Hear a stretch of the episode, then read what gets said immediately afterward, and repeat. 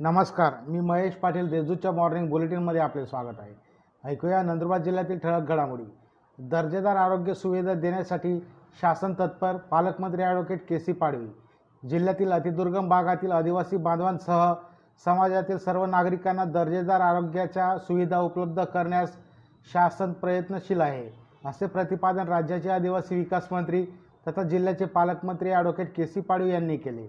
राष्ट्रीय आरोग्य अभियानांतर्गत मुलगी येथे आयोजित आरोग्य शिबिर कार्यक्रमाच्या उद्घाटन प्रसंगी ते बोलत होते. यावेळी खासदार डॉक्टर हिना गावित यांच्यासह विविध मान्यवर उपस्थित होते. शहाद्यातील ऑइल मिलमधील स्पेअर पार्ट चोरट्यांना चोवीस तासात केले जेरबंद.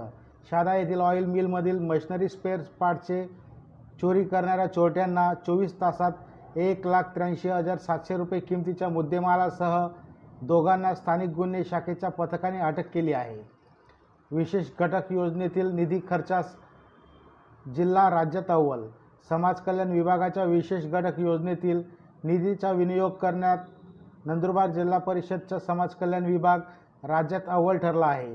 वेळोवेळी पाठपुरावा केल्याने विशेष घटक योजनेतील सन दोन हजार एकवीस बावीसमधील सात कोटी पंधरा लाख रुपये इतक्या रकमेचा निधी शंभर टक्के खर्च झाल्याने मुख्य कार्यकारी अधिकारी रघुनाथ गावडे व समाज कल्याण अधिकारी श्री नांदगावकर यांना समाज कल्याण सभापती रतन पाडवी त्यां याचा त्यांनी सत्कार केला. शनिमांडळ पाणीपुरवठा योजना मार्गी लावू माजी आमदार चंद्रकांत रघुवंशी. शनिमांडळ पाणीपुरवठा योजनेत कितीही तक्रारी केल्या अडथळे व्यत्यय आणले तरी काहीही फरक पडणार नाही.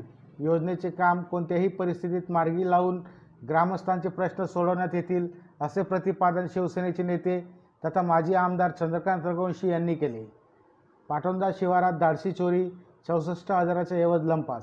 नंदुरबार तालुक्यातील पाटोंदा शिवारातील मातोश्री कॉलनीतील एका घरात मध्यरात्री चोरट्यांनी कुटुंबीय घरात झोपलेले असतानाही चलाखीने धाडसी घरफोडी केल्याची घटना घडली आहे. या घरफोडीत चोरट्यांनी रोकडसह सोन्या चांदीचे दागिने असा चौसष्ट हजाराचा एवज लंपास केला आहे. या प्रकरणी नंदुरबार शहर पोलीस ठाण्यात अज्ञातांविरुद्ध गुन्हा दाखल करण्यात आला आहे. या होत्या आजच्या ठळक घडामोडी अधिक माहिती व देश विदेशातील ताज्या घडामोडींसाठी देशदूत डॉट कॉम या संकेतस्थळाला भेट द्या. तसेच वाचत रहा दैनिक देशदूत. धन्यवाद.